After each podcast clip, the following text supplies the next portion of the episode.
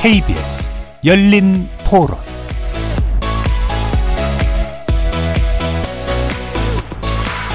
여러분 안녕하십니까? KBS 열린 토론 한상권입니다.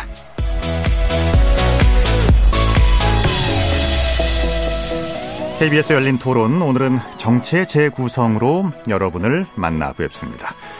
어제가 22대 국회의원 선거를 딱 80일 앞둔 날이었죠. 어, 총선을 불과 80일 앞두고 대통령실과 국민의힘 한동훈 비대위원장이 갈등을 빚는 모양새가 연출됐습니다.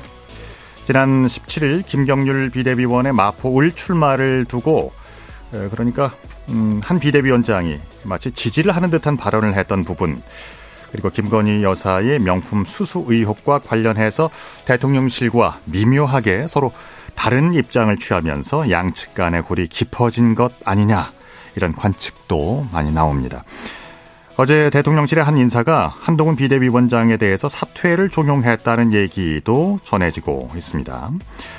오늘 아침 한 비대위원장은 이와 관련된 기자들의 질문에 대해서 사퇴 요구를 거절했다.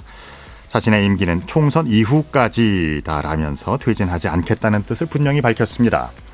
총선을 80일 앞두고 당 정이 과연 이 갈등을 어떻게 봉합하고 나서게 될지 일부에서 진단해 보겠습니다. 어, 더불어민주당 공직선거 후보자 추천관리위원회는 오늘부터 국민 의견 수렴 플랫폼을 오픈했습니다. 어제 임혁백 공관위 위원장은 이른바 올드보이 586에 대한 불이익은 없을 거다 이렇게 밝혔고요. 또 제3지대에서는 지난 주말 개혁신당이 창당 대회를 열었습니다. 이 이야기도 2부에서 자세히 짚어보죠. KBS 열린 토론 지금 시작합니다. 살아 있습니다. 토론이 살아 있습니다. 살아있는 토론, KBS 열린 토론. 토론은 라디오가 진짜입니다. 진짜 토론, KBS 열린 토론. 정치를 보는 색다른 시선, 정치의 재구성. 오늘 함께 해주실 네 분의 논객 소개합니다. 어, 김용남 개혁신당 정책위 의장 나오셨고요. 네, 안녕하세요. 김용남입니다. 좀 바쁘시죠? 김준우 정의당 비대위원장도 반갑습니다. 네, 안녕하세요. 김준우입니다. 최수영 시사평론가 함께 하셨습니다. 네, 안녕하세요. 최수영입니다. 네, 하헌기 전 더불어민주당 상근 부대변인 나오셨습니다. 안녕하세요. 하헌기입니다. 반갑습니다. KBS 열린 토론 문자로 참여하실 수 있습니다. 샵 9730으로 의견 남겨주시고요. 정보 이용료가 있습니다. 단문은 50원, 장문은 100원의 정보 이용료가 붙습니다. KBS 일라디오의 모든 프로그램 유튜브에서도 역시 함께 하실 수 있습니다. 자, 김건희 여사의 명품 백수수 의혹, 어, 한동훈 비대위원장의 공천 논란을 두고 대통령실과 한동훈 비대위원장이 갈등을 빚는 모양새입니다. 어제 대통령실에서 한 비대위원장에게 사퇴를 요구했다는 요구 내지 종용했다는 소식에 정가가 어, 떠들썩했습니다. 한 비대위원장이 김경률 비대위원장, 아, 김경률 비대위원의 마포을 출마에 마치 손을 들어준 모양새가 됐잖아요. 아, 또 이로 인한 공천 논란, 김건희 여사의 명품백 수수 의혹 여기에 대해서 이제 국민의 눈높이를 강조하기도 했습니다. 일단 어, 김경률 비대위원과 관련된 사안에 대해서는 어떻게들 보시는지요? 어, 최평론가 먼저 말씀해 주시죠. 네, 사실 김 그 김경률 비대위원이 최근 들어서 약간 그 김건희 여사의 명품백과 관련해서 조금 강도 높은 발언한 건 사실입니다. 뭐 프랑스 혁명에 나오는 마리 앙뚜아네트에 비유하고 이런 것들은 사실은 좀 그 굉장히 좀 그 컸는데 사실은 이제 그걸 얘기를 하기가 좀 불편한 것 같아요. 그러다 보니까 김경률 위원 비대위원회 이제 이른바 전략공천 그 설, 그러면 말하자면 거기에 이제 현직 당협위원장이 또 반발하면서 그것이 마치 이제 트리거처럼 얘기를 하는데 사실은 이게 그렇다고 한동훈 비대위원장이 공천한 것도 아니고 그 과정에서 상징성 있는 인사라고 소개한 것 뿐인데 거기에 뭐 공천에 공짜도 나오지 않았는데 그걸 가지고 마치 이제 뭐 이게 갈등설이 불, 뭐 불거졌다고 있다라고 얘기하는 거는 제가 보기에 약간의 알리바이성인 것 같고요. 어, 본질은 그게 아닌 듯 싶은데 어찌됐든 한동훈 위원장이 이 부분만 따로 띄워놓고 보면은 조금 시기상조였던 점은 있습니다. 왜냐하면 지금 많은 의원들과 지금 뭐 당협위원장들이 어떤 식으로든 지금 공천에 대한 어떤 불안감 혹은 뭐 공포감들이 있기 마련이거든요. 더군다나 이제 세부 기준들이 쭉 나왔으니까 그리고 오늘부터 이제 여론조사도 이제 돌아가고 이런 상황에서 조금 빨리 당내 리더십을 좀 착근하지 않은 상태에서 너무 빨리 뇌관을 좀 건드린 것 아닌가. 그러면서 마치 전략 공천이 한동훈 위원장의 작품이 작품인 것처럼 되고 그다음에 그로 인해서 그 전략 시스템 공천이라는 것이 좀 무력화되는 것 아닌가 그런 우려를 나눈 점은 분명히 있어 보여요. 그런 측면에서의 부적절함 지적할 수 있으나 마치 이번 갈등에서 이것이 본질인 것처럼 얘기하는 거는 약간 좀 비껴나간 분석인 것 같습니다. 예. 당과 대통령실에서 어, 무기, 그러니까 문제 제기, 문제 제기를 할 부분들이 어느 포인트가 있었다고 보세요? 저는 그냥 김경률 비대위원이 영린을 건드렸기 때문이라고 생각해요. 그 김건희 여사의 특검이라던가 혹은 뭐 명품백 얘기를 언급했기 때문이라고 보는 게 시스템 공천 훼손하고 있다는 지적은 사실이긴 합니다. 음. 그런데 그 앞에 김영남 의원님 계시지만 피해자잖아요. 예, 이게 무슨 김경률 비대위원에 해당하는 것만 아니에요. 그뭐 예. 박문규 전 장관이라든가 원희룡 전 장관이라든가 왔을 때도 김경률 비대위원한테 하는 것 같은 모습을 보였거든요. 근데 이게 왜 시스템 공천을 훼손하는 거냐면 시스템 공천이라는 건 결국 경선하는 거지 않습니까? 그 지역에서 당협위원장들이라든가 도전자들이 얼마나 열심히 닦아놨는지 뭐 정견 발표도 하고 그렇게 해서 당원과 국민들의 선택을 받아서 선택을 받는 쪽이 공천이 되는 거 이게 시스템 공천이거든요. 근데 한동훈 위원장이 손을 들어주는 듯한 뉘앙스를 보이면 절차적으로야 시스템 공천이 되지만 실제로 표를 주는 당원들 입장에서는 아 저기 한동훈의 마음이 있구나 혹은 윤심이 저기 있구나가 되, 기 때문에 공정한 경선 자체가 훼손돼요. 근데 왜 앞에 두 건, 뭐, 인천 계양을이라든가 수원에 있었을 때는 대통령이 아무 말도 안 하다가 김경률 비대위원 건에 대해서만 이렇게 나오는가. 그거는 차이를 봐야 하는데, 김경률 비대위원이 영린을 건드렸기 때문에 이런 거라고 저는 봅니다. 네. 대북남 의장님은 여기 동의하십니까? 뭐, 그렇죠. 어. 네. 아니, 그러니까 한동훈 비대위원장이 김경률 비대위원을 사실상 그 국민의힘의 마포을 공천이 되는 것처럼 아니면 돼야 될 것처럼 언행을 한 거는 사실이잖아요. 정치적인 미숙함 플러스 약간 그 상식의 부족이라고 느껴져요. 왜냐하면 비대위원장은 당대표를 대체하는 자리고 더군다나 자기 옆자리에 앉아 있는 비대위원을 그렇게 손을 번쩍 들어주면 그 나머지 사람들은 경쟁의 의미가 없어지잖아요. 네. 그러니까 그거는 뭐 한동훈 비대위원장이 100번을 따져봐도 잘못한 거는 사실인데 다들 아시겠습니다만 지금 국민의힘 뭐 뿐만 아니라 한동훈 비대위원장이 잘못한 게 한두 번이 아니거든요. 네. 어.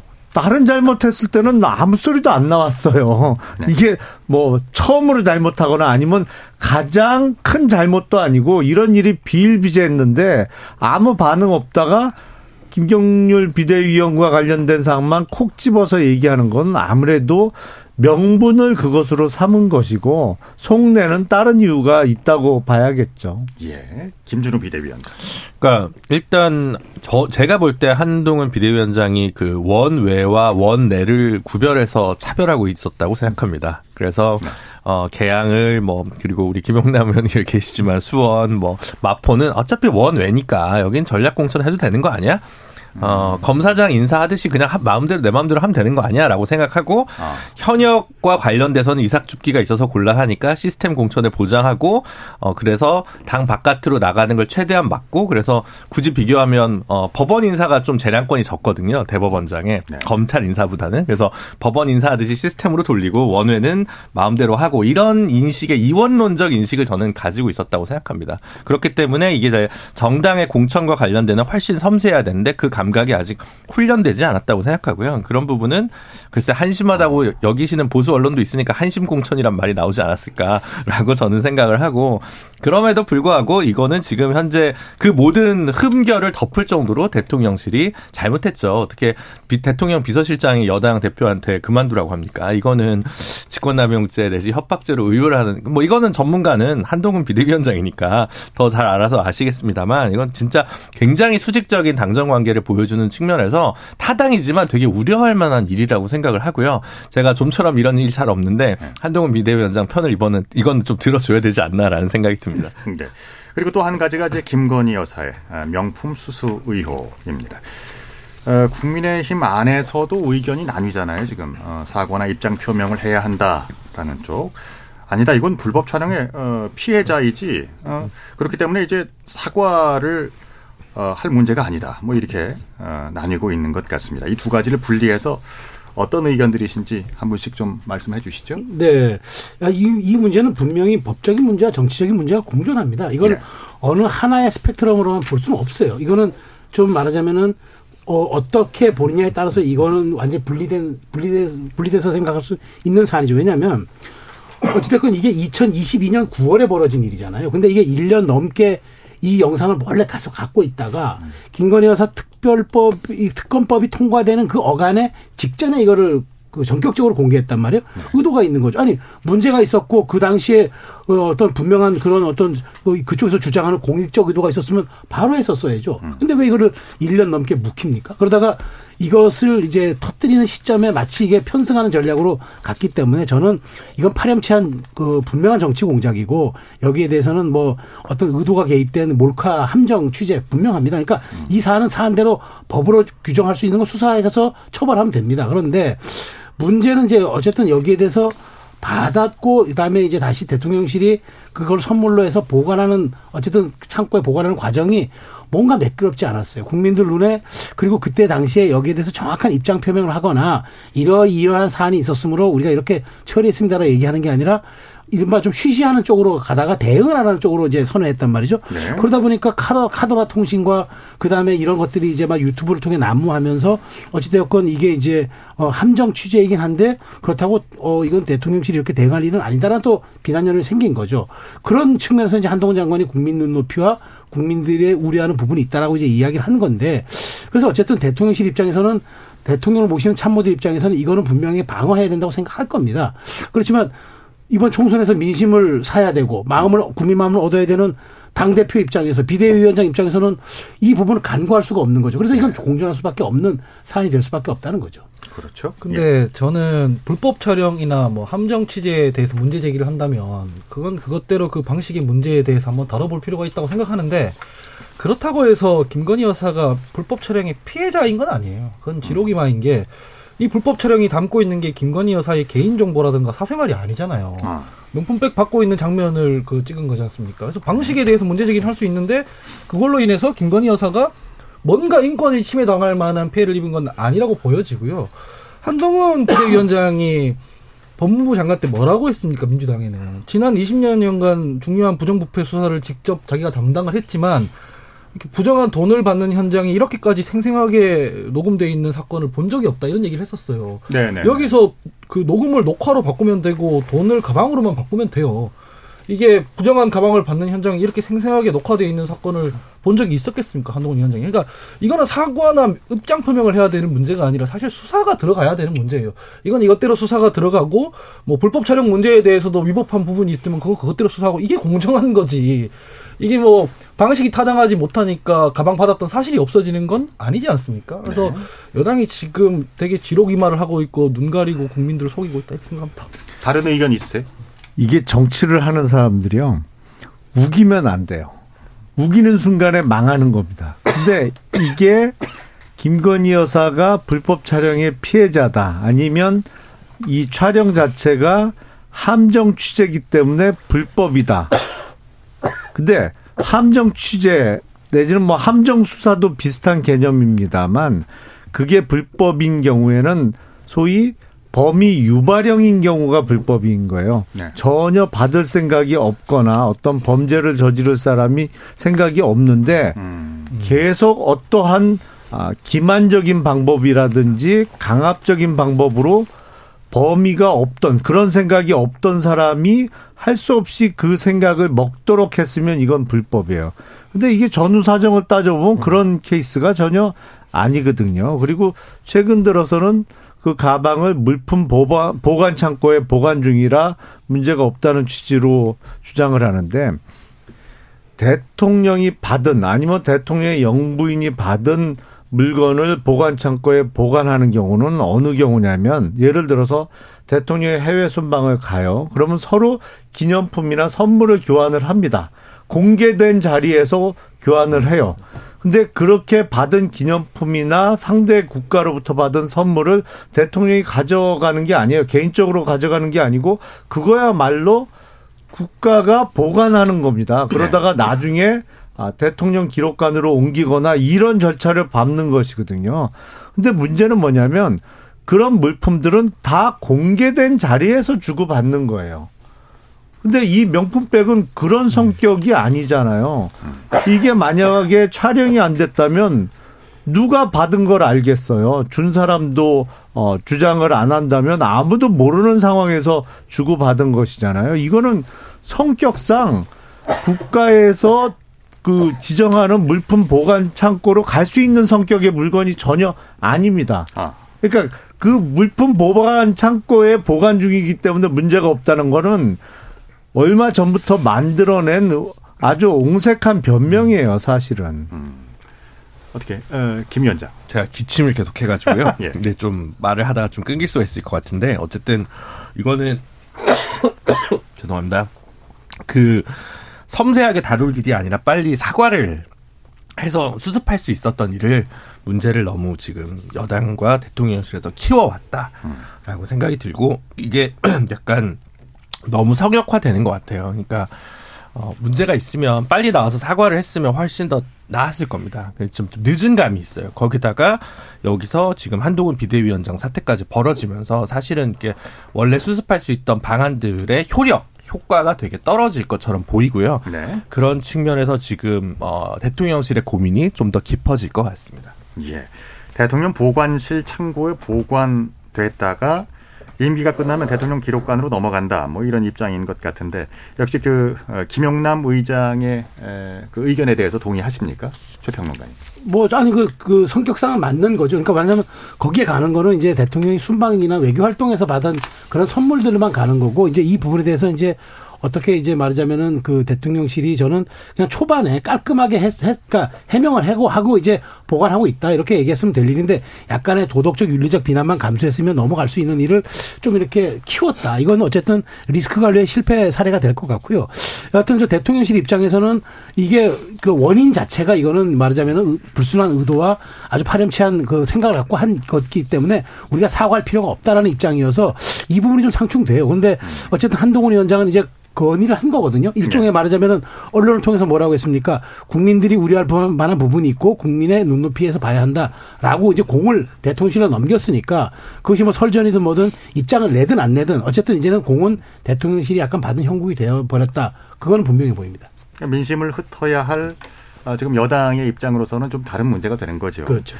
자, 이런 일련의 배경으로 어, 한동훈 비대위원장의 사퇴 종용설이 이제 거론이 됩니다. 총선 80일을 앞두고 대통령실이 사퇴를 요구할 사안인가 하는 생각이 이제 에, 들기도 하고요. 그러니까 지금 음, 한 장관의 오늘 아침 인터뷰라든지 21일에 그 나왔던 입장문을 보면 어느 정도 이 설을 확인해주고 있는 것 같은데요. 이것들은 어떻게 생각하십니까? 한동훈 위원장의 의사는 명백하죠. 사퇴 안 하겠다는 것이잖아요. 네. 그리고 사퇴를 안 하겠다고 의사 표시를 함과 동시에 사실은 용산의 대통령실을 향해서 강력한 한 방을 날린 거죠. 왜냐하면 그 전에는 여권 관계자 뭐 요렇게만 어, 보도가 나던 걸 이관섭 비서실장이라고 실명을 사실상 한동훈 위원장 측에서 공개한 꼴이잖아요. 네네. 근데 이관섭 비서실장이 윤석열 대통령하고 그렇게 오랜 인연이 있는 사람이 아니잖아요. 비서실장 자체가 경제 관료 출신이에요. 공무원 생활 오래 한 분입니다. 물론 아, 윤석열 대통령의 낙점을 받아, 아, 받아서 지금 비서실장에 있지만 한동훈 위원장이 실명을 공개함과 동시에 이관섭 비서실장은 이른바 어마어마한 사법 리스크를 지게 됐어요. 그 시기만 언제가 되느냐의 문제지 네. 분명히 이거는 나중에 아, 수사 대상이 될 겁니다. 네. 그런데 평생을 경제 관료로 뭐 표현은 좀 그렇습니다만 온실 속의 화초처럼 이렇게 아, 지내시던 분이 이런 사법 리스크를 짊어지게 된 거는 어마어마한 스트레스예요. 이게 YS나 DJ처럼 수십 년 민주화 운동하면서 뭐 서로 어 깜빵도 한두 번씩 갔다 오고 정말 주군을 위해서 못할 게 없는 이런 관계가 아니란 말이죠. 음. 앞으로요. 윤석열 대통령 측에서 보낼 수 있는 메신저가 없어요. 왜냐하면 네. 한동훈 장관이 세게 한 방을 질렀기 때문에 메신저로 나설 수 있는 사람이 없습니다. 아. 아, 그걸 또 한동훈 위원장이 그런 상황을 만들어 버렸죠. 그러니까 한동훈 위원장도 이게 싸울 줄 아는 사람이에요. 제가 보기엔 만만치 않은 싸움이 될 거예요. 다만 이제 법리적으로 보면 비서실장은 대통령 다음으로 직권이 넓거든요. 그러니까 비서실장이 가는 건 불가능한데 예를 들면 예를 들자면 이제 김한길 위원장이 간다. 직권이 없기 때문에 직권 남용죄가 안 됩니다. 아하. 아, 그러니까 사자를 어떻게 보내는지 아는데 요령 있게 보내지 않은 거죠. 말하자면. 그래서 그런 게 있는 거고 그 다음에 이제 이제 한동훈 비대위원장은 나름 이제 강하게 치고 받은 거죠. 왜냐하면 대통령실 쪽 출입 기자들은 직접적으로 이 얘기를 거론하지 않았다라는 식으로 보도도 나왔어요. 평소에 대통령실에 되게 우호적인 언론에 따르면 언론들 몇 개 보도 보면 그런 것들이 있었는데 이거를 이제 뒤에서 다시 한동훈 위원장이 일종의 측에서 언론 플레이를 한 셈인데 이렇게 됐을 때 그러면 이제 당내에서 어떻게 되느냐 여론과 당의 반응은 또 같냐 틀리냐 이런 것들은 아직은 예견해 보긴 좀 어려운 것 같아요. 왜냐면 금태섭 대표님 같은 경우는 한, 한 장관이 한 비대위원장이 별로 어, 당내 그 기반이 없기 때문에 오래 버티지 못할 거다 이렇게 아. 얘기하고 심지어 김영남 의원님 같이 계신 이준석 대표는 이거 약속 대련이다 처음에 그렇게 얘기해서 음모론적으로 접근했잖아요. 그러니까 아직은 조금 대중의 반응이 그래서 긴가민가 이거 진짜야라고 하는 게 좀 많은 거기 때문에 이 사태가 어떻게 흘러갈지는 지금 예단하기 쉽지 않은 것 같은데 다만 이제 이관섭 어, 비서실장은 상당히 곤혹스러운 처지인 건 맞다라고 말씀드릴 수 있을 것 같습니다. 그렇습니까? 예. 뭐 약속 대련은 아닌 것 같고요. 사실은 이게 약속 대련이라는 게 정치권에서 언제 나오냐면 이게 정권 교체 여론이 높은 상황에서 대선을 치러야 할 때 그 현재의 정권이 여당 내 야당 포지션을 취하려고 하는 후임자를 밀어주기 위해서 하는 거거든요. 네. 이게 임기 초반에 정권에서 총선 치르려고 할 때 굳이 약속 대련 할 필요가 없습니다. 왜냐면은 본인 스스로 국정 기조를 바꾸면 되는 문제이거든요. 굳이 모양 빠지고 번거롭게 그걸 할 필요가 없다고 저는 생각을 하고요. 약속 대련이 아니라 그냥 각 정치적 주체들이 소위 말해서 성질대로 이때까지 하던 대로 그냥 하고 있다고 생각해요. 대통령은 사실 한동훈 장관, 아니 한동훈 비대위원장 이전에도 당 대표라든가 비대위원장들한테 막 당무 개입했었잖아요. 당무 개입을 했었다는 의혹이 있잖아요. 그래서 자기 심기 거스르면 쫓아내려고 했던 게 한동훈 위원장한테도 똑같이 적용된다고 생각하고 한동훈 위원장도 사실은 그 국회에서 나와서 하는 모습 보면 내가 낸데 뭐 이런 게 있지 않습니까? 그래서 저는 마찬가지로 성격대로 하던 대로 그냥 하는 충돌이라고 생각을 하는데 근데 사실 저도 금태섭 뭐 아까 의원이랑 생각이 비슷한 게 임기 초에 대통령한테 들이받고 버텨가지고 그 뭐 사실 살아남을 수가 없거든요. 그런 전술을 취했을 때 총선에서 무슨 이익이 있겠습니까? 사실은 그래서 지지율이 좀 떨어지거나 하면은 결국 다시 흔들려고 들 거다 한동훈 위원장을 저는 그렇게 생각합니다. 음, 그러니까 지금까지의 그 용산과 여당의 역할 게임 내지는 이제 약속 대련 여기에 대해서 이제 동의하는 의견들은 별로 없는 것 같아요. 어쨌든 그 한동훈 비대위원장이 어, 사퇴 종용에 대해 거절한 것 본인이 이제 어, 이런 그 요지에 인터뷰를 했는데요. 어, 자신의 임기는 총선 이후까지로 알고 있다라는 말까지 해서 못을 확실히 박은 것 같습니다. 예, 의견 있으십니까? 그러니까 지금 사실은 작년 3월 8일에 있었던 국민의힘 전당대회를 앞두고 뭐 여러 가지 이벤트가 있었잖아요. 네. 그러니까 지지율 1위를 달리던 뭐 2위를 달리던 다 주저앉히고 공격해서 어 출발을 막거나 아니면 끝까지 남아 있던 안철수 의원을 상대로 해서는 아무 말도 하지 않으면 아무 일도 일어나지 않는다라는 유명한 말을 남기면서 결국엔 지지율을 확 어, 꺾어갖고 김기현 대표를 만들었죠. 그 바라던 건 뭐겠어요? 결국엔 이번 4월 10일 총선을 통해서 국민의힘의 어떤 윤석열 색깔, 뭐, 좀더 심하게 말하면 윤석열 정당화를, 어, 하기 위한 작업들이었는데 그 이후에 뭐, 김기현 대표는 낙마하고 이런저런 우여곡절이 있었습니다만 전국적인 목표는 윤석열 정당을 만드는 거였어요. 근데 자칫 잘못하면 이번 이벤트를 계기로 해서 한동훈 비대위원장이 끝까지 살아남는다면 이번 총선을 통해서 한동훈 정당이 될 가능성이 높아졌어요. 그렇죠. 국민의힘이. 맞아요. 그러니까 영 엉뚱한 결과를 낳을 가능성이 높죠. 왜냐하면 지금 비대위원장은 국민의힘 당원 당규상 어떻게 사퇴시킬 방법이 없어요. 본인 스스로 사퇴하지 않는 한 당대표보다 더 막강합니다. 당대표는 최고위원 4명이 동시 사퇴를 해버리면 지도부 붕괴인데 네. 비대위는 그런 규정도 없어요. 근데 지금 어차피 일합을 겨뤘고 우선은 한동훈 위원장의 승리로 일합의 결과가 나왔어요. 음. 이참에 공천 작업을 통해서 한동훈 위원장이 본인이 보다 신뢰할 수 있는 사람들을 공천하기 시작하면 이거는 한동훈 정당이 되는 거예요. 그게 의석수가 적, 적든 많든 간에 어쨌든 적어도 몇십 석을 가진 정당의 뭐 이른바 오너가 될 수 있는 기회인데 한동훈 위원장이 이미 대통령의 의중을 간파한 상황에서 대통령의 뜻대로 이 당 운영을 할 것이냐 안 그럴 것 같아요. 아, 이게 사실 애초에 그래서 권력의 속성이라고 하는 무서운 요소 때문에 네. 한동훈 비대위원장 설이 가장 낮은 확률로 저는 봤던 거거든요. 그러니까 음. 가장 강한 후보지만 이제 왜 그러냐면 사실 잘 떠올려 보시면 김기현 대표를 내리려고 하는 생각이 전혀 없었습니다. 김기현 대표의 불출마를 강권하는 것이 대통령실의 뜻이었죠. 음, 그냥 가려고 했던 거예요. 잘해야 선대위원장. 근데 한동훈 비대위원장은 여권의 대선 1위 후보입니다. 근데 거기에서 정권 3년 차에 접어드는 시점에서 당권을 준다?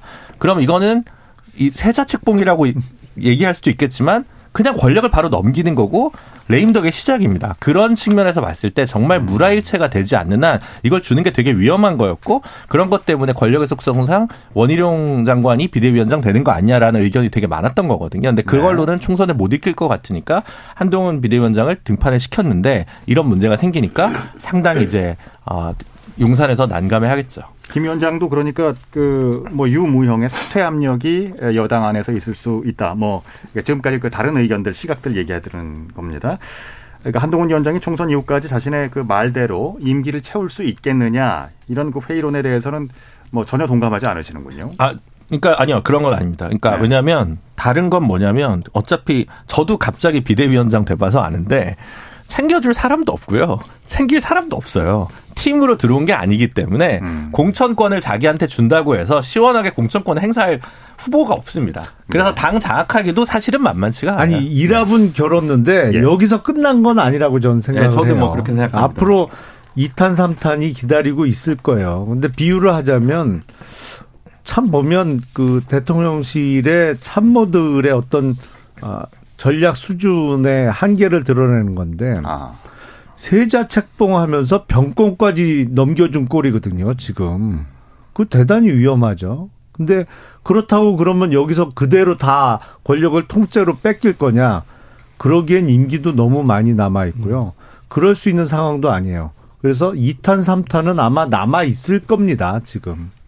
지지, 지지율을 좀 봐야 될 거예요. 한동훈 위원장이 지금 보수에서 대선 지지율 1등이잖아요. 네. 뭐 의미하다고 하더라도 1등이지 않습니까? 대통령이랑 각 세웠을 때 지지율이 주저앉기 시작할 경우 그래서 당내 의원들이 뭐 지난번처럼 연판장을 돌린다거나 공격을 할 경우 여러 변수들이 있거든요. 근데 정치에서는 사실 지지율이 깡패라서 한동훈 위원장이 이런 행동을 했는데 지지율이 더 붙는다거나 세력이 붙는다거나 그러면은 붙어볼 수도 있을 텐데 임기 초에 당, 이 대, 대통령이랑 실제로 붙어서 버티는 게 불가능에 가깝거든요. 제가 저는 한동훈 위원장의 지지율이 빠질 거라고 전망합니다, 사실. 그렇습니까? 네. 그러니까 기존의 뭐 현재 권력과 미래 권력의 차별화로 보기에는 아직 너무 때이 이르다라는 말씀이시고요. 그 만약에 여러분께서 어 한동훈 비대위원장이시라면 어, 이 사안들 특히 국민의 눈높이 얘기를 꺼냈던 그 김건희 여사 명품 수수 의혹 사건 여기에 대한 그 해법을 어떻게 내놓으시겠어요, 김 의장님? 저 같으면 1월 안으로 재표결 날짜를 잡겠어요. 네. 특검법에 대해서 지금 대통령 거부권 행사가 돼서 국회에서 재표결을 해야 되잖아요. 근데 네. 그거는 뭐 여야 합의로 잡는 거니까 재표결 날짜를 잡아서 지금 이 상태로 표결을 하면 제가 보기엔 3분의 2를 넘길 가능성이 높아 보이거든요. 아, 그렇게 되면 대통령실의 당 장악력은 완전히 쇠퇴하는 겁니다. 방법이 없어져요. 그때부터는 이른바 레임덕이 현실화되는 거예요. 어, 그리고 대통령의 영부인은 이제 특검이 꾸려지면 수사를 받아야 되는 상황이에요.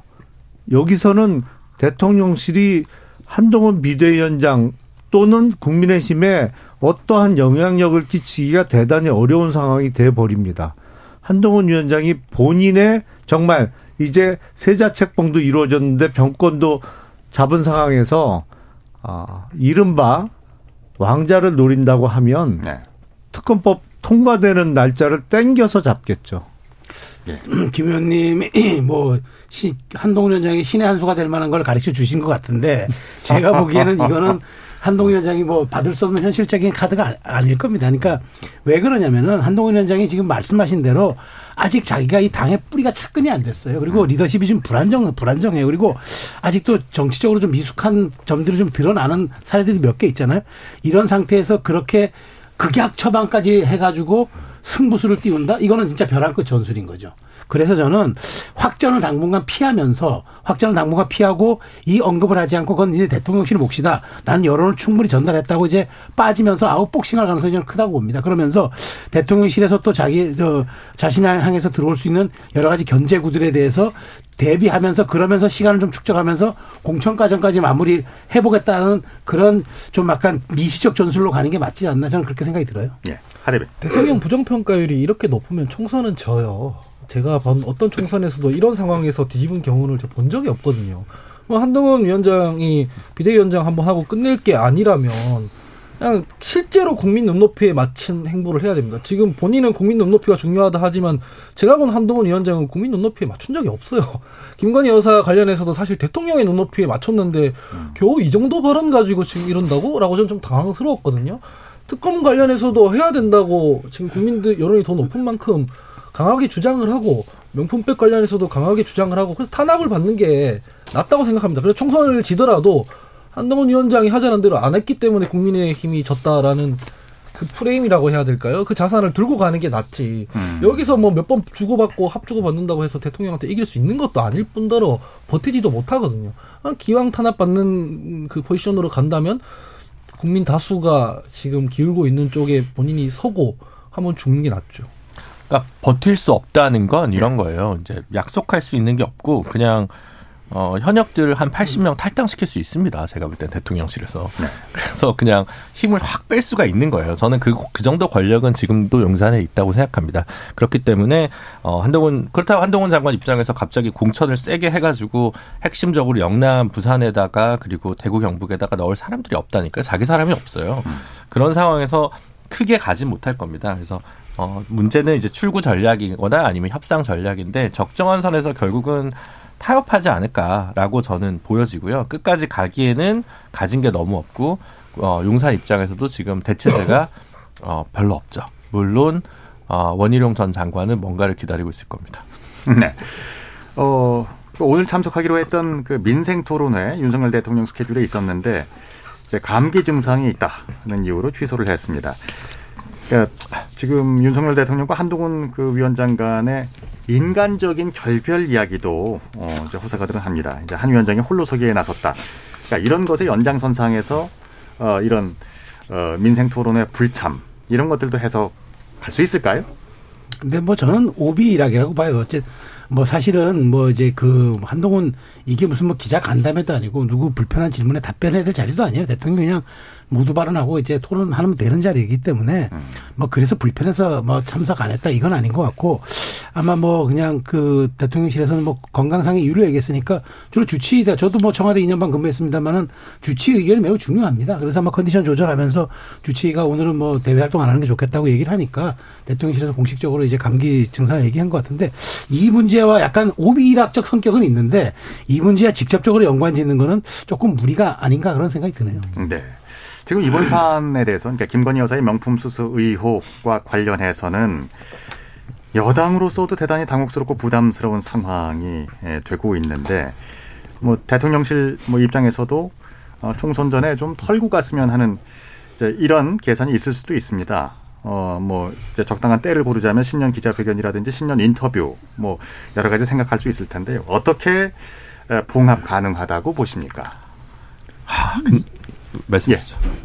사실은 신년 기자회견 뭐 신년이 된 지도 꽤 지나서 그게 그 설날 지났죠. 기준으로 아마 신년 구정 기준으로 네. 신년 기자회견 정도가 될 수 있을 것 같은데 기자회견은 안 열릴 것 같아요. 제가 예상해 보건데 뭐 특정 매체를 상대로 한 인터뷰 정도가 잘하면 어, 있을 것 같은데 어쨌든 주말에 있었던 이 이벤트는 대통령의 리더십 내지는 대통령의 어떤 이미지에 대해서 어마어마한 타격이 있는 거죠. 이건 부인할 수 없는 사실이에요.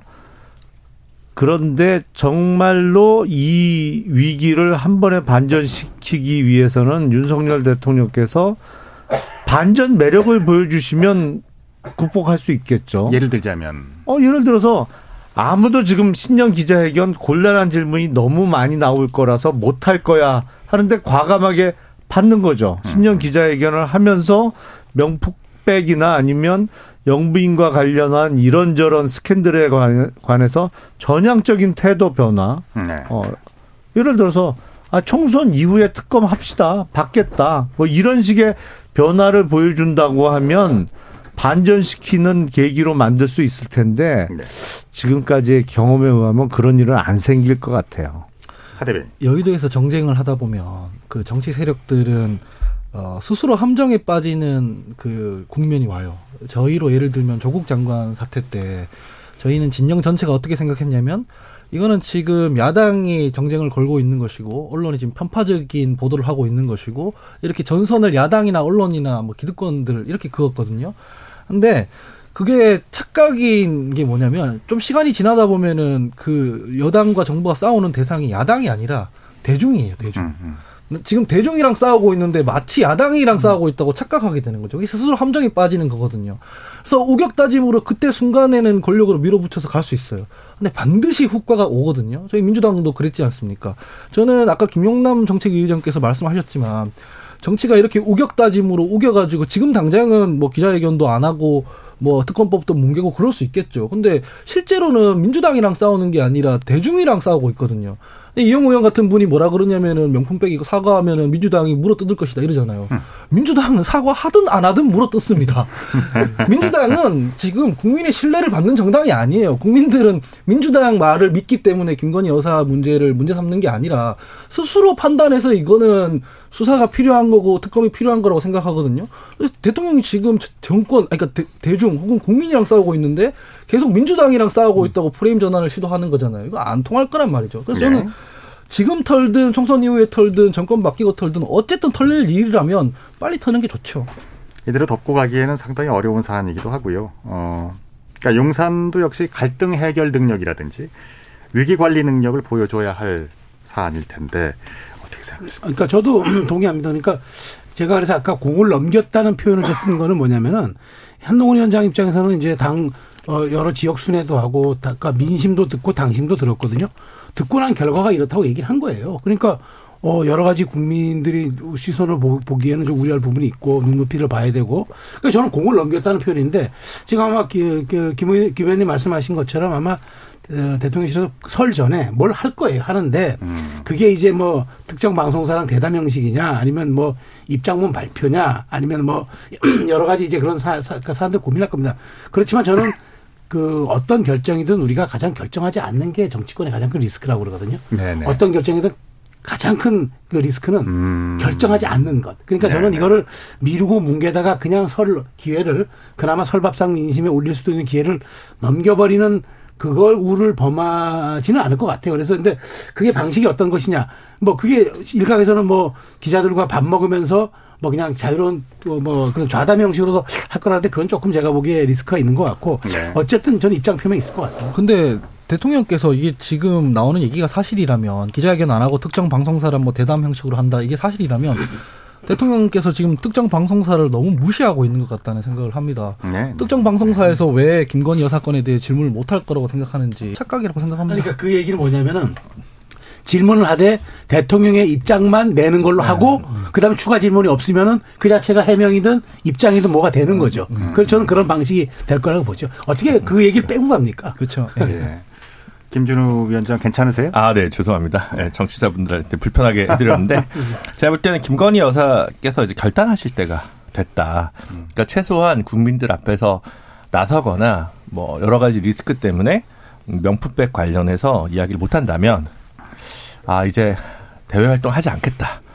라고 하는 정도의 입장을 내면, 어, 그 정도를 해야 이제, 그러니까 본인이 많은 걸 내려놓으셔야 되는 거죠. 근데 그- 그건? 대선 전에도 했던 약속이기 네. 때문에 아. 대선 전에 네. 조용한 내조 뭐 어, 그것만 하겠다고 했는데 안 지켜졌잖아요.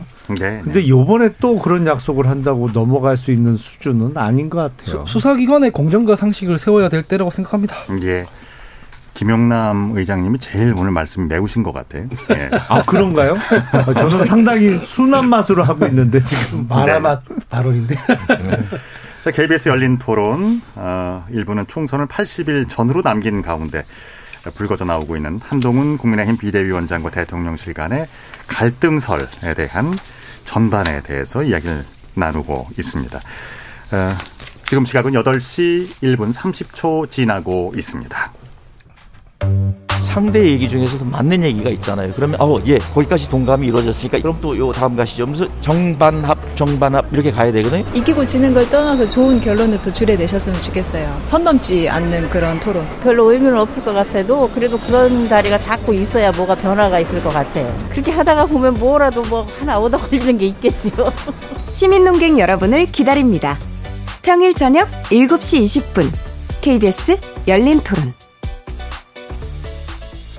네, 아무래도 어, 실내에서 오랫동안 이렇게 토론을 하다 보면은 어, 공기가 좀 탁해질 수도 있죠. 예, 그렇습니다. 예. KBS 열린 토론 정체 재구성 어, 2부도 어, 김영남 개혁신당 정책위 의장, 김준우 정의당 비대위원장, 최수영 시사평론가, 하헌기 전 더불어민주당 상근 부대변인 네 분과 함께 하고 있습니다. 이분은 그 음, 더불어민주당의 공천 얘기를 좀 해야 될 것 같습니다. 어, 더불어민주당 얘기를 먼저 해보죠.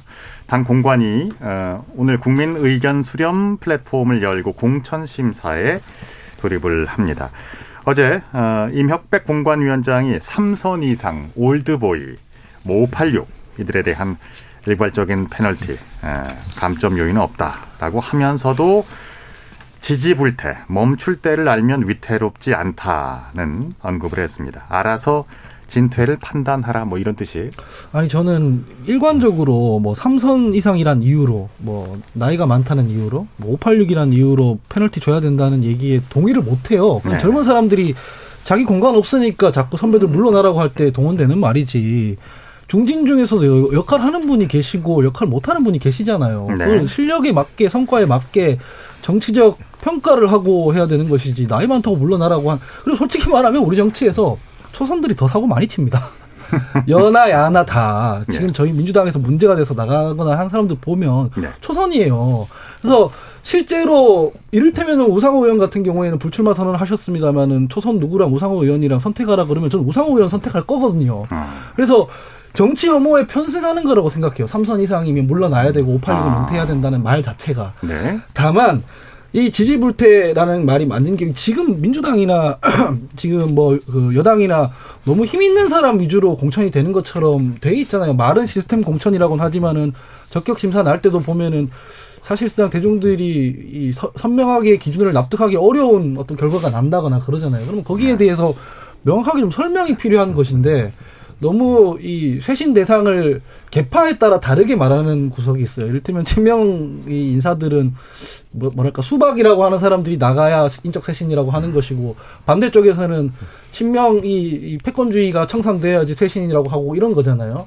그러니까 명확한 기준이 없고 자꾸 권력 입맛대로 돌아가는 것 때문에 그렇게 보이는데 나이 때문에 선수 때문에 물러나라고 하는 건 저도 별로 동의되지 않습니다. 근데 애시당초 이번 건은 어 밖에 있는 미래대연합이나 새로운 미래 그러니까 어 탈당파 쪽으로 나가지 않기 위해서 최대한 공천을 통해서 그러니까 컷오프를 줄여야 이제 제3지대로 나가는 현역 의원이 줄어들기 때문에 어 그렇기 때문에 나온 고육지책 아니냐라고. 그러니까 저는 이 하지 않아야 된다는 문제 의식에 동의하면서도 이러한 일성이 나온 배경에는 결국 제3지대 활성화 때문에 생겨난 거 아니냐라는 측면에서 어, 좀 제한적으로 바라보고요.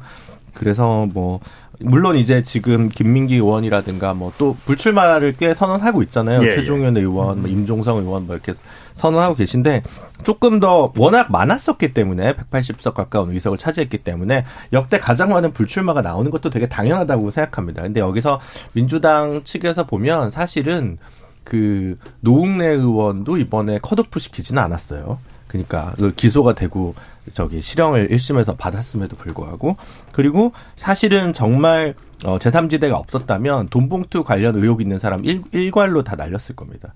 근데 지금 제3지대 무서워서 그걸 저는 못 하고 있는 거라고 보거든요. 탈당을 막기 위해서 붙잡고 있는 것이다. 네, 아. 혁신 공천을 하려고 했으면 사실은 그 부분에서 탁 해가지고 읍참마속의 심정으로 나갔으면 훨씬 더 지금 대통령 지지, 지지율이 이런데 민주당 지지율이 더 이상 못 올라가는 경우는 그 혁신을 두려워했기 때문이 아닌가 싶습니다. 애초에 보통 정당에서 이런 중진 다선 의원들에 대한 페널티를 주는 것은 그 취지는 뭡니까? 그 지속 가능한 정당을 위해서인가요? 뭐 젊은 정치를 뭐 지향하는 건가요?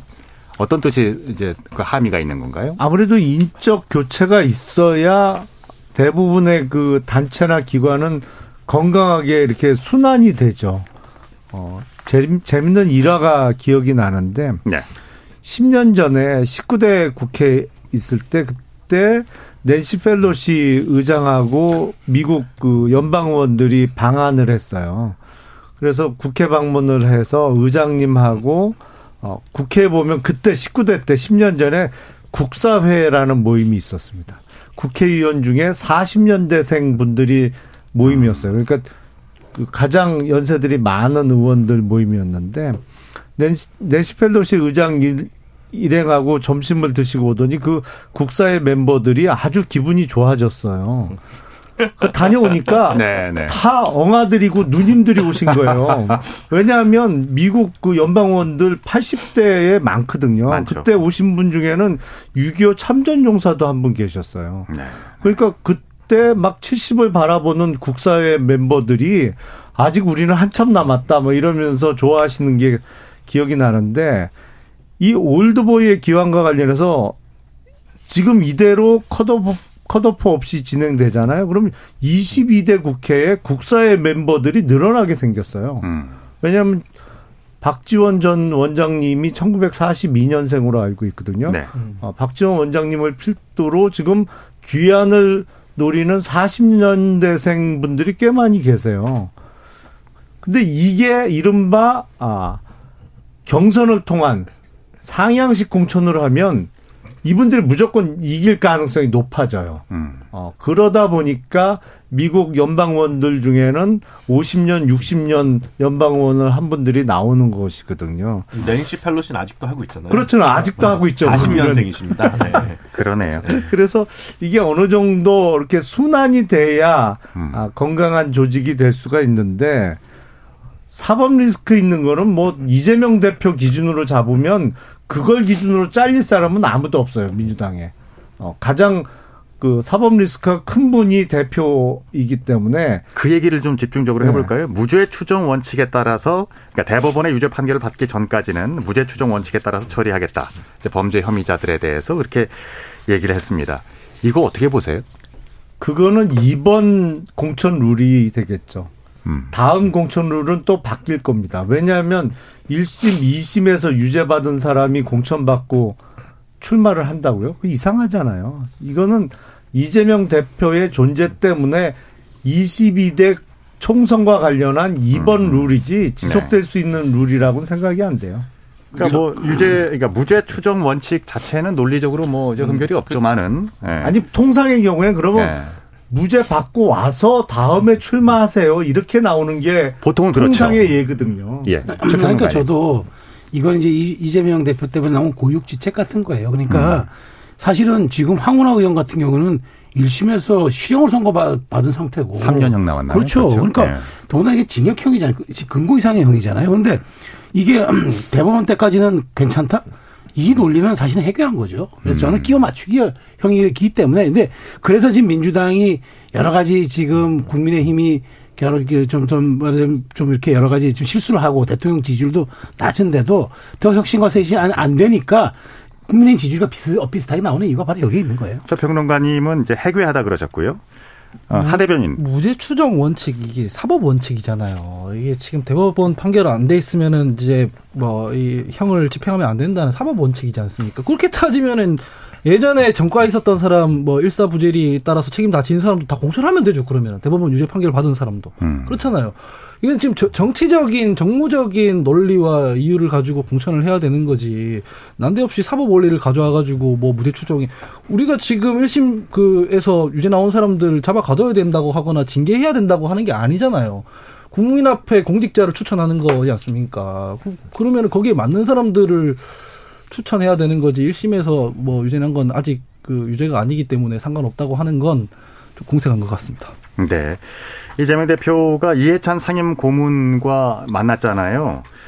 어, 여기서 이제 공천 과정에서 공정한 시스템에 따라 엄정하고 공평하게 공천하는 게 매우 중요하다. 이건 대단히 원론적이고 뭐 별 이게 없는 뭐 내용 중에는 어, 뭐 별 내용이 없는 것 같습니다. 어떤 이제 이런 어, 설명으로 당내 논란을 해결하기는 좀 어렵지 않느냐 이런 의견들도 있는데 어떻게 생각하십니까? 그러니까 저는 그렇게 봐요. 그러니까 이게 신호를 보낸 거죠. 나 공정한 공천할게. 왜냐하면 이해찬 대표가 그때 이제 이른바 시스템 공천 룰을 만든 그 당, 그때 당 대표였어요. 그러니까 내가 이분과 만나서 사진을 찍고 함으로써 하는데 이거 뭐 아무런 내용이 없어요. 그냥 당연하죠. 공천 과정에서 그럼 다 누가 공정하게 하겠다는지 불공정하게 하고 누가 더 이거 전략 공천할 테니까 여러분 기대하세요라고 합니까? 그러니까 이거는 말하자면 이재명 대표가 갖고 있는 취약성에 대해서 뭔가 보완하려고 오버하는 겁니다. 진짜로 깨끗하고 공정하고 객관적이고 투명하게 하면요. 이런 퍼포먼스 안 해도 돼요. 네, 그러니까 네, 네. 뭔가 지금 당내 요 당내 여론이 요동치고 지금 비등점과 인계점에 왔다 갔다 하니까 지금 일단 진화 작업용으로 이렇게 사진 하나 공개한 건데 지금 뭐 여권의 아, 윤한 갈등이 이른바 지금 약간 이재명 대표의 이런 리스크를 좀 덮어주고는 있지만 조금 지나면 또 이 문제 또 불거질 겁니다. 네. 근데 이거는 핵심이 이재명 대표와 이해찬 고문이 무슨 얘기를 했을까가 사실 저는 핵심이라고 봅니다. 그러니까 여기 나와 있는 멘트는 아무 중요한 게 아니고 지금 이재명 대표의 고민은 선거제를 어떻게 할 것이냐, 그에 따라 연합 정치를 어떻게 할 것이냐, 그리고 현재 끌어 낮게 끌어대 있는 그 그러니까 대통령 부정평가에 비해서 어, 민주당의 지지율이 그렇게 높지 않거나 어, 국민의힘과 비등비등한 상황에서 어떻게 선거를 치를 거냐, 본인 단독으로 치를 수 있느냐, 통합형 선대위를 구축할 수 있느냐. 예를 들면 그게 선거제와 관련해서 병립형 회기를 반대를 시사한 김부겸 총리랑은 또 어떻게 할 것이냐. 이런 문제들을 복합적으로 같이 상의했을 가능성이 제일 농후하다고 보고요. 이건 뭐 공정 시스템 공천의 어, 모범 사례를 듣기 위해서 이해찬 전 총리를 만났을 거라고 생각하는 사람은 여의도에 한 명도 없습니다. 민주당의 그 공식 입장은 뭐예요? 병립제입니까? 아직 안 나왔습니다. 아. 직 안 나왔고요. 그 뭐 사실상 민주당은 168석이잖아요. 현역 의원들이 너무 많기 때문에 어차피 현역 의원들이랑 경선할 수밖에 없기 때문에 그걸 다 자기 공천이라고 하기에는 저는 좀 부적절한 면이 있다고 생각합니다. 뭐 그렇다고 이재명 대표가 한동훈 비대위원장처럼 특정 후보의 손을 들어주면서 이 사람이다 이런 적도 없지 않습니까? 음. 그래서 자연스러운 건데 근데 그런 방식으로 했을 때, 어, 각자의 정치인들이 알아서 판단해서 어디가 유리할지 집어서 나갈 거거든요. 그러니까 선거에서 유리한 건 아닙니다. 지난번 보면은 조금 박해라고 해가지고 종천, 금태섭, 박용진, 뭐 김혜영 이렇게 있었거든요. 근데 종천 의원이랑 박용진 의원은 살아남았잖아요. 본인이 똑바로 하면은 그냥 경선에서 살아남는 거거든요.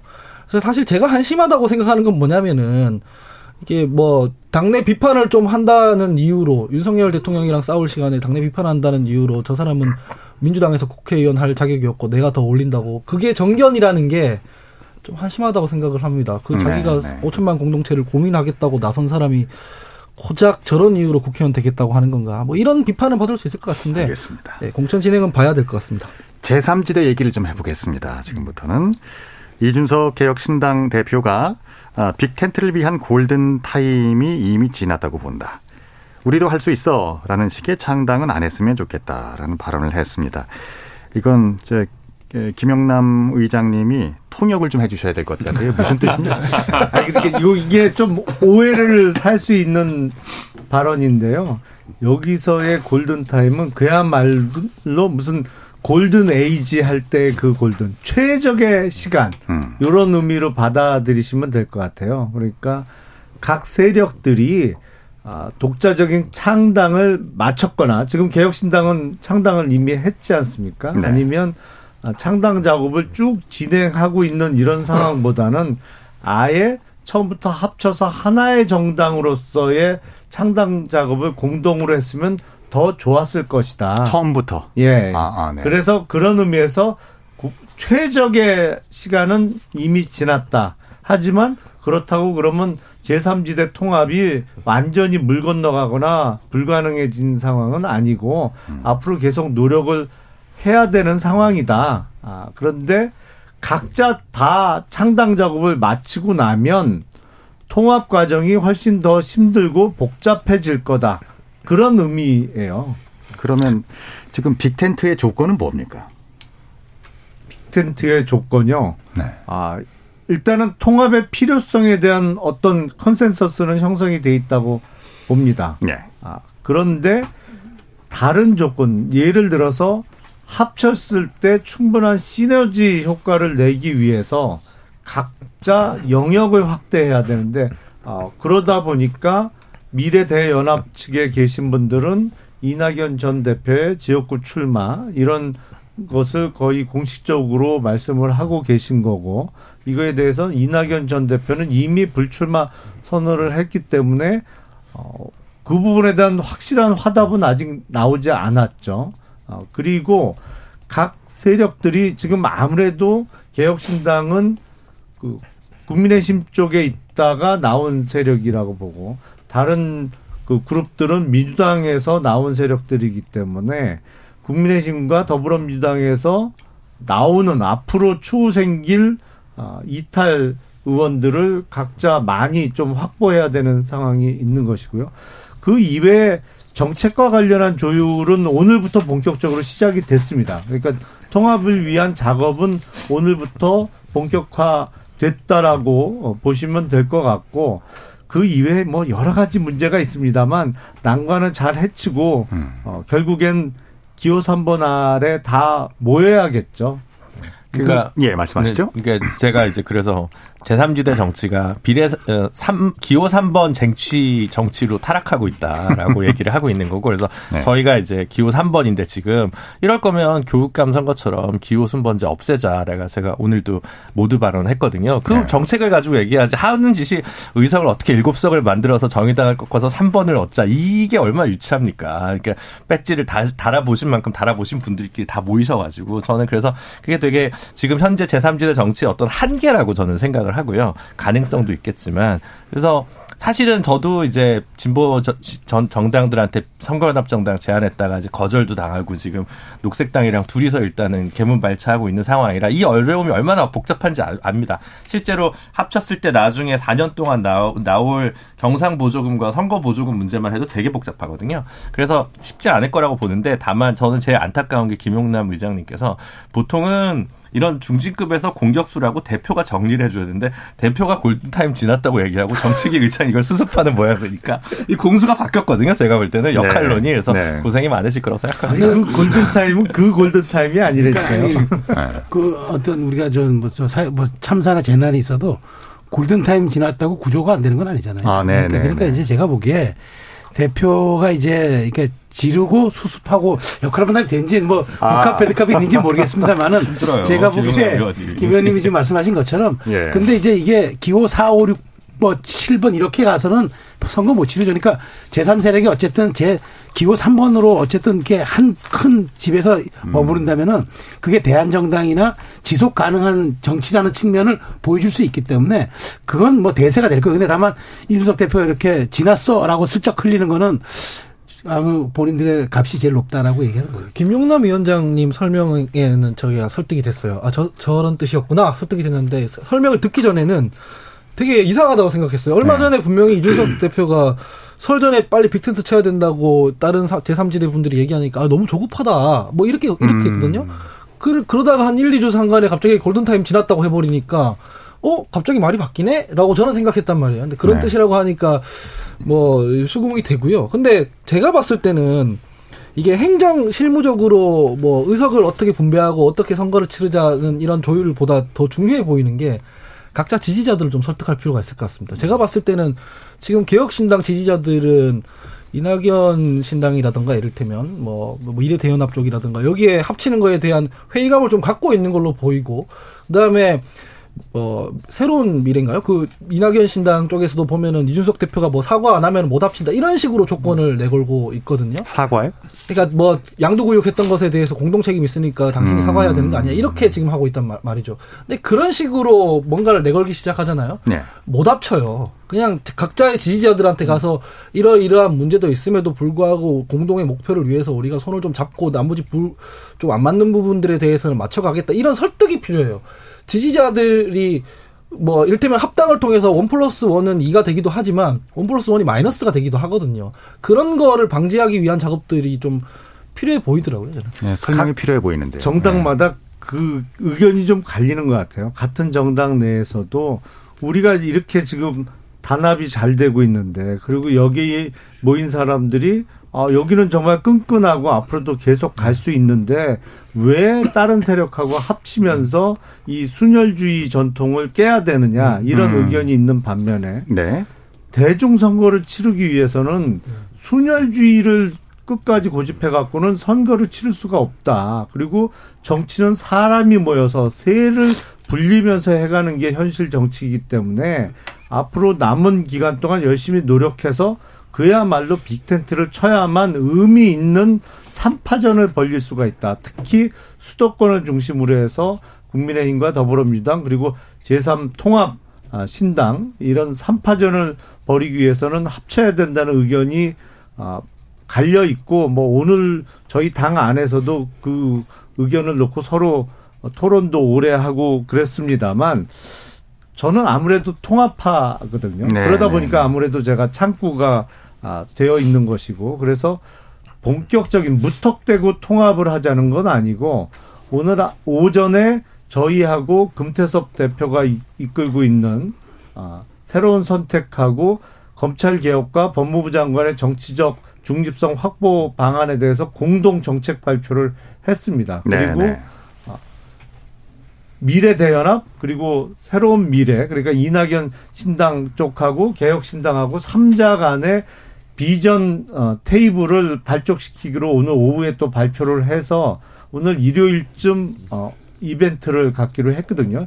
이런 정책과 아, 큰 비전을 공유하는 작업을 통해서 합쳤을 때 시너지 효과도 나고 또 그런 과정을 보여 드림으로써 지지자들을 설득해 나가는 과정도 앞으로 계속 해 나갈 겁니다. 지금 그 여러 갈래로 나뉘어져 있는 제3지대의 여러 세력 가운데 지금 소통을 지금 지속적으로 하고 계시잖아요. 예, 그렇습니다. 어느 쪽이 가장 가까이 와 있습니까?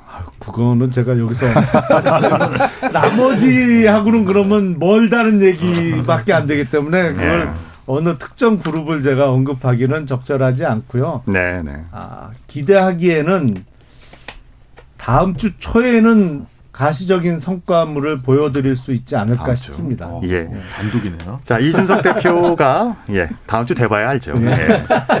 이제, 이낙연 위원장에게, 음, 개양을로 출마를 권하기도 했고요. 아, 그리고, 이제 다른 쪽에서는 광주 출마를 권하기도 했습니다. 아니 그것도 조금 오해가 있어요. 아, 예, 예. 그러니까 이준석 대표가 이낙연 전 대표께 개항을 출마를 권한 게 아니고 방송에서 이렇게 이런저런 얘기를 하면서 저라면 제가 이낙연 전 대표 입장이라면 개항 의뢰에 나가서 이재명 대표와 붙겠다 이런 취지로 얘기를 한 거지 음. 저희가 이낙연 전 대표께 개항을로 나가시라 이런 취지로 말씀드린 건 전혀 아닙니다. 의장님 자주 나오셔야겠네요. 제가 계속 얘기하지만 네. 대표가 사고 치고 지금 정책의 의장이 수습하는 거라니까. 네. 자, 그럼 어, 앞으로 이게 이제 이낙연 위원장 자체는 이제 뭐 본인이 그렇게 얘기를 했습니다. 어, 호남 출마론에 대해서도 뭐 충정으로 어, 말씀하시는 걸 알고 있다. 뭐 이렇게 얘기를 했는데요. 자, 출마를 에, 본인은 이제 아, 불출마 선언을 했습니다만 출마를 할 수 있을까요? 한다면 어느 쪽으로 나올 수 있을까요? 글쎄 저는 이제 이낙연 대표 입장에서는 좀 약간 예, 뭐, 김, 김용남 의원 말씀대로 서로 조건절이 있는 발언이었다 할지라도 조금 좀 약간 불쾌감을 느꼈을 수도 있는 발언이라고 아, 봐요. 그렇습니까? 예, 예, 그러니까, 예. 예, 그러니까 이런 거죠. 그러니까 이준석 대표는 이런 생각인 것 같아요. 그러니까 제3정당이 아까 제가 제 그 기호 3번 정당이라고 자꾸 이제 얘기하니까 저도 그렇게 되는데 어쨌든 세 번째 정당으로서의 존재감을 보여주기 위해서라면은 그게 이제 지속 가능성도 있는 거고 그다음에 이제 대한 정당의 모습도 있어야 되는데 가장 좋은 거는 그 정권 심판론이냐 국정 지원론이냐가 만일 이 그 개항을 해서 맞붙는다면은 그큰 퍼포먼스잖아요. 네, 그 비, 네. 정말 메인 이벤트잖아요. 거기에 이낙연 대표가 제 3지, 제 3당의 대표로서 후보로서 나가면 3자가 되잖아요. 그러면은 이거는 진짜 그야말로 대한민국의 그 상징이 될 거 아닙니까? 그래서 그걸 원하는 것 같다는 아니 생각이 근데 들어요. 그러면 잠깐만요. 이준석 네. 대표가 직접 인천 개항을 가면 되죠. 아, 또 결론이 그렇게 나는 거예요? 네, 그럼요. 여기에 대한 저 진지한 의견, 예, 하 대변인. 저는 좀 신당 하시는 분들이 뭐 의원님께 죄송하지만 좀 착각하고 있다고 생각해요. 어. 지금 이번 총선은 두 가지 큰 에너지가 있지 않습니까? 하나는 네. 대통령에 대한 부정 평가율. 또 하나는 그럼에도 불구하고 비등한 정당 지지율. 이게 해석해 보면은 유권자들의 상당수가 과반 이상이 윤석열 대통령의 권력이 더 이상 팽창되는 걸 저지해야겠다 이번 총선에서 이렇게 생각하는 게 있고 한쪽이라는 이 지긋지긋한 양당 정치 끝내버리고 싶다 이게 있습니다. 근데 그러면은 신당하시는 분들이 뭘 해야 되냐면 이 부정평가율을 흡수해 와야 돼요. 그래서 민주당보다 우리가 더 정권 심판, 정권 견제 잘하겠다 이걸 해야 되거든요. 근데 지금 이, 이재명 대표랑 뭐 이렇게 전선 긋고 하는 게 그러면 확장이 안 될 거란 말이에요. 그래서 저는 이 부분에 대해서는 좀 전략적 재검토가 필요해 보인다. 알겠습니다. 자, 그럼 두 분께 30초씩 드리겠습니다. 김 의장님. 저는 이낙연 전 대표 정도 되는 커리어와 정치적 위상을 갖고 있는 분께 어디로 나가시라고 직접적으로 언급하는 것 자체는 대단히 부적절하고 부적절하다고 생각을 해요. 그거는 본인께서 판단해서 결심하실 문제인데 그래도 이낙연 전 대표의 정치적 기반은 호남이기 때문에 호남에서의 제3지대 돌풍을 일으키는데 좀 아, 도움을 주시면 좋지 않을까라는 알겠습니다. 생각이 듭니다. 예. 시간이 없지 않아요? 아, 아니, 한 3, 40초 괜찮아요. 네. 아, 나 뭐 이게 전혀 이제 의제에 못 오르고 있기 때문에 반성을 하는 차원에서 오늘 녹색당이 네. 어, 자체 며칠 동안의 투표를 거쳐서 정의당과의 선거연합정당이 승인이 됐거든요. 그래서 예. 저희가 아마 2월 초에 녹색 정의당이라는 이름으로 출발을 하게 될 것 같은데 제3지대에는 전통적인 진보 정당들도 남아 있음을 청취자분들께서 기억해 주셨으면 좋겠습니다. 네, 물론 아, 기억하겠습니다. 예, 그리고 저 좋은 시너지 효과 내시길 예, 기원드리겠습니다. 감사합니다.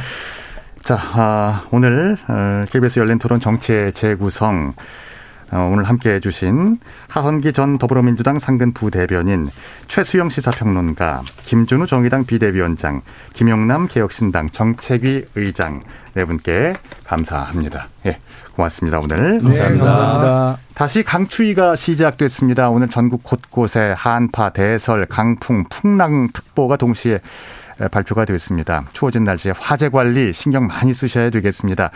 아, 아파트 화재 발생 시에는 우리 집으로 화염이나 연기가 들어오지 않는 경우라면 세대 내에서 대기하면서 창문을 닫고 119에 신고한 후에 안내 방송에 따라서 행동하시는 게 안전을 위해 좋겠습니다. 자, 지금까지 KBS 열린 토론 한상관이었습니다. 고맙습니다.